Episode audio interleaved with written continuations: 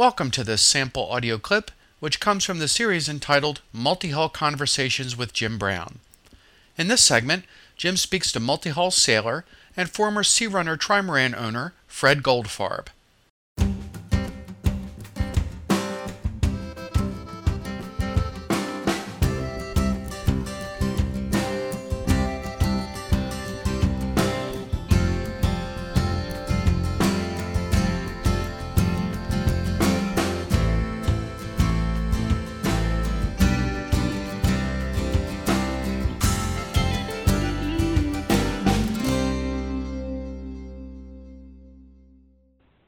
Our guest today is Fred Goldfarb, who is an old Searunner trimaran sailor whom I have never met, but I've heard of his exploits for years. Hello, Fred.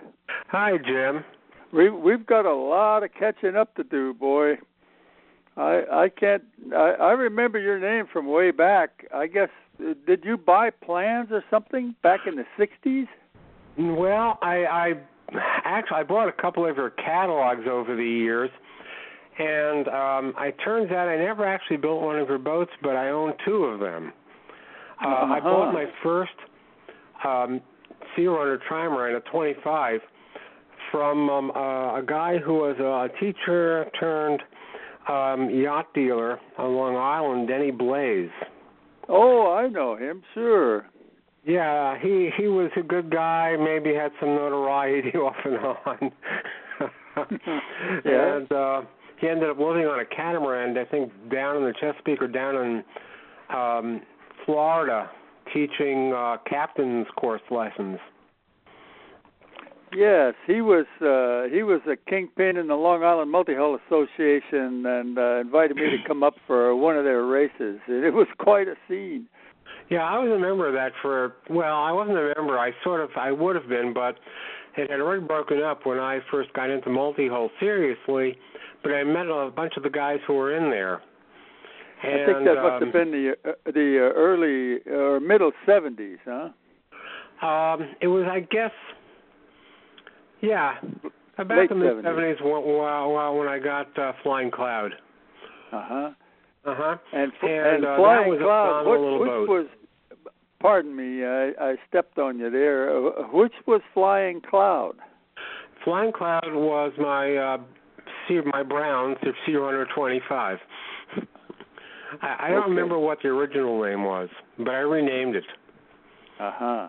and I kept it on at a yacht club on City Island, where I couldn't race it against anything because I wouldn't like it racing against anything else. yeah, the But, uh, 25 was a pretty quick boat for its time, wasn't it? It it really did sail. Well, I can tell you that uh, a friend of mine who was uh, I'm about six feet tall, and a friend of mine was about six three. We were off sailing uh, between the Whitestone and Throgs Neck bridges in the Upper East River, not far from City Island one day, and we were heading back towards Long Island Sound, and a gust of wind hit us. I remember we were on a starboard tack. Um, I think it was close hauled, or or maybe a beam reach and the boat accelerated so fast that uh, my friend was knocked off his feet. did he stay on board? Oh yeah, yeah, it was in the cockpit, Okay. but it was like it was like it was like slamming the accelerator on a sports car. Uh-huh. You know, I don't know what we were doing, but it felt like we were doing something like seven to twelve knots in a matter of seconds, well, um, maybe more. uh, it can work the other way too, Fred. Um, uh, Yeah. I I, uh, I w- once watched my uh, my old friend uh, Fred Jukic uh, sailing with Arthur Piver, and they Uh-huh. were going across San Francisco Bay, uh, lickety split, and Fred was standing up on the weather outrigger hull, hanging onto the shroud. And the shroud broke right in his hand, and the mast went over the side, and the boat stopped rather quickly. And Fred went tiptoeing out over the float bow and into the water. well, I never went swimming, luckily, and but I did have a mast break on me in that boat. Uh oh. Yeah, um, it was a wooden mast that was uh, of such a section that I believe it was probably meant more for like a 31. It was a huge section. Um, and uh, I'd been sailing with a girlfriend at the time, and we were off City Island late afternoon, and uh, on a, I guess a star had to be a starboard tack. I heard a crack, and the upper part of the mast fell on the uh, the port ama and the netting and so forth, and the rest of it kind of fell back and sort of on on the port or uh, over the port side seat, uh, so it missed us. But it's pretty exciting. I ended up uh, designing and building a new thinner, lighter mast that worked just fine. Well, do you suppose it was a mast failure or was it a rigging failure? It was a mast failure. The mast was a wooden mast covered in fiberglass, and there there had been some water that had gotten in. Oh. Um, from the very top, and you couldn't see the rot that had developed around the spreaders, you know, around yeah. that part of the mast. Yeah, geez. Well, I'm so glad nobody got hurt. Oh, it was kind of funny though. Um, we were fine. I just threw the, you know, dropped the anchor. It wasn't too, you know, it wasn't very deep there. And immediately a couple of monohullers came around. Just one guy started calling the Coast Guard Auxiliary, shooting off flares. And I'm telling him, don't, we're fine. My mooring's just a couple of hundred yards over there. you know? yeah. We're going to be yeah. fine. And he, he insisted on and like trying to get the military, everyone he can think of. You know? and then luckily nobody came, you know, and so we were on the radio a little bit, but it was a funny little incident. And, and my girlfriend at the time, she came sailing with me again. You've got to tell us how it is that you managed to get going into multi hulls in the first place. Well, it's kind of funny. I was in college, and I had read an article that living aboard a boat could be cheaper than living on land. So I went with a girlfriend to the uh, New York Boat Show at the Colise- at the Coliseum at the time, and this was, I guess, around 1968. And uh, the powerboats had a lot of room, but they sort of reminded me of I don't know, apartments on land and big smelly engines. It just bothered me. There were sailboats there. Some had their their sails up, masts were up. Um, it was a big, big, big place, and I was just floored by the beauty of them and the fact that some of them were easily, you know, live aboard boats.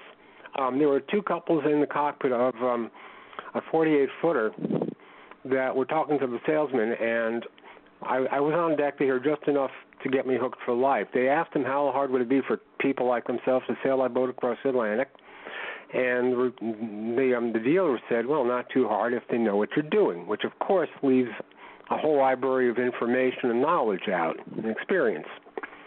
That was in January. In March, I was at City Island at Sagman's uh, learning to sail. Um, then I did some sailing on a couple of small racing boats out of a yacht, local yacht club. Um, then I met, uh, and meanwhile I was lear- learning everything I can, and I'd switched schools from electrical engineering to a mechanical engineering program that was with the Westlawn School of Yacht Design. Uh-huh. So I decided to learn how to design boats and and become an engineer. Um, meanwhile, I'd met a guy named Jean Lacombe who had been in the original uh, Ostar, the single-handed transatlantic race, and he he had sailed um, a 21 foot Golif across, and he taught me stuff I didn't know previously, like how to sail backwards, how to sail without a rudder, you know, things like that. Um, plus, he was a really interesting character. At this point, I was well aware of multi hulls. Um, I wasn't crazy about heeling, uh, even though you know most boats do that, most monohulls anyway. And I started looking at multi hulls and uh, getting Tri-Mariner magazine and getting connected with some of the people uh, who had been with the Long Island Multi-Hull Association. I went over to um, the major East, I guess, East Coast multi-hull dealer, Simmons Sailing, out, and I think it was in Patchogue. And I kind of talked my way on as many boats as I could, and do as many things as I, I could with boats. And um, at some point, then I just said I have to get one, and I looked around, and there weren't a lot for sale around here. And uh, I, I found the 25, took a look at it, said, "This is. Hey, I'm familiar with Jim Brown's designs. This is fantastic." And it was in reasonably good shape, so I bought it and had my first boat. And I joined a yacht club in City Island, so I can keep it there on a mooring. Um, and that's how I sort of got into it. From there, it sort of blossomed. I just fell in love with the, these crazy boats with more than one hull.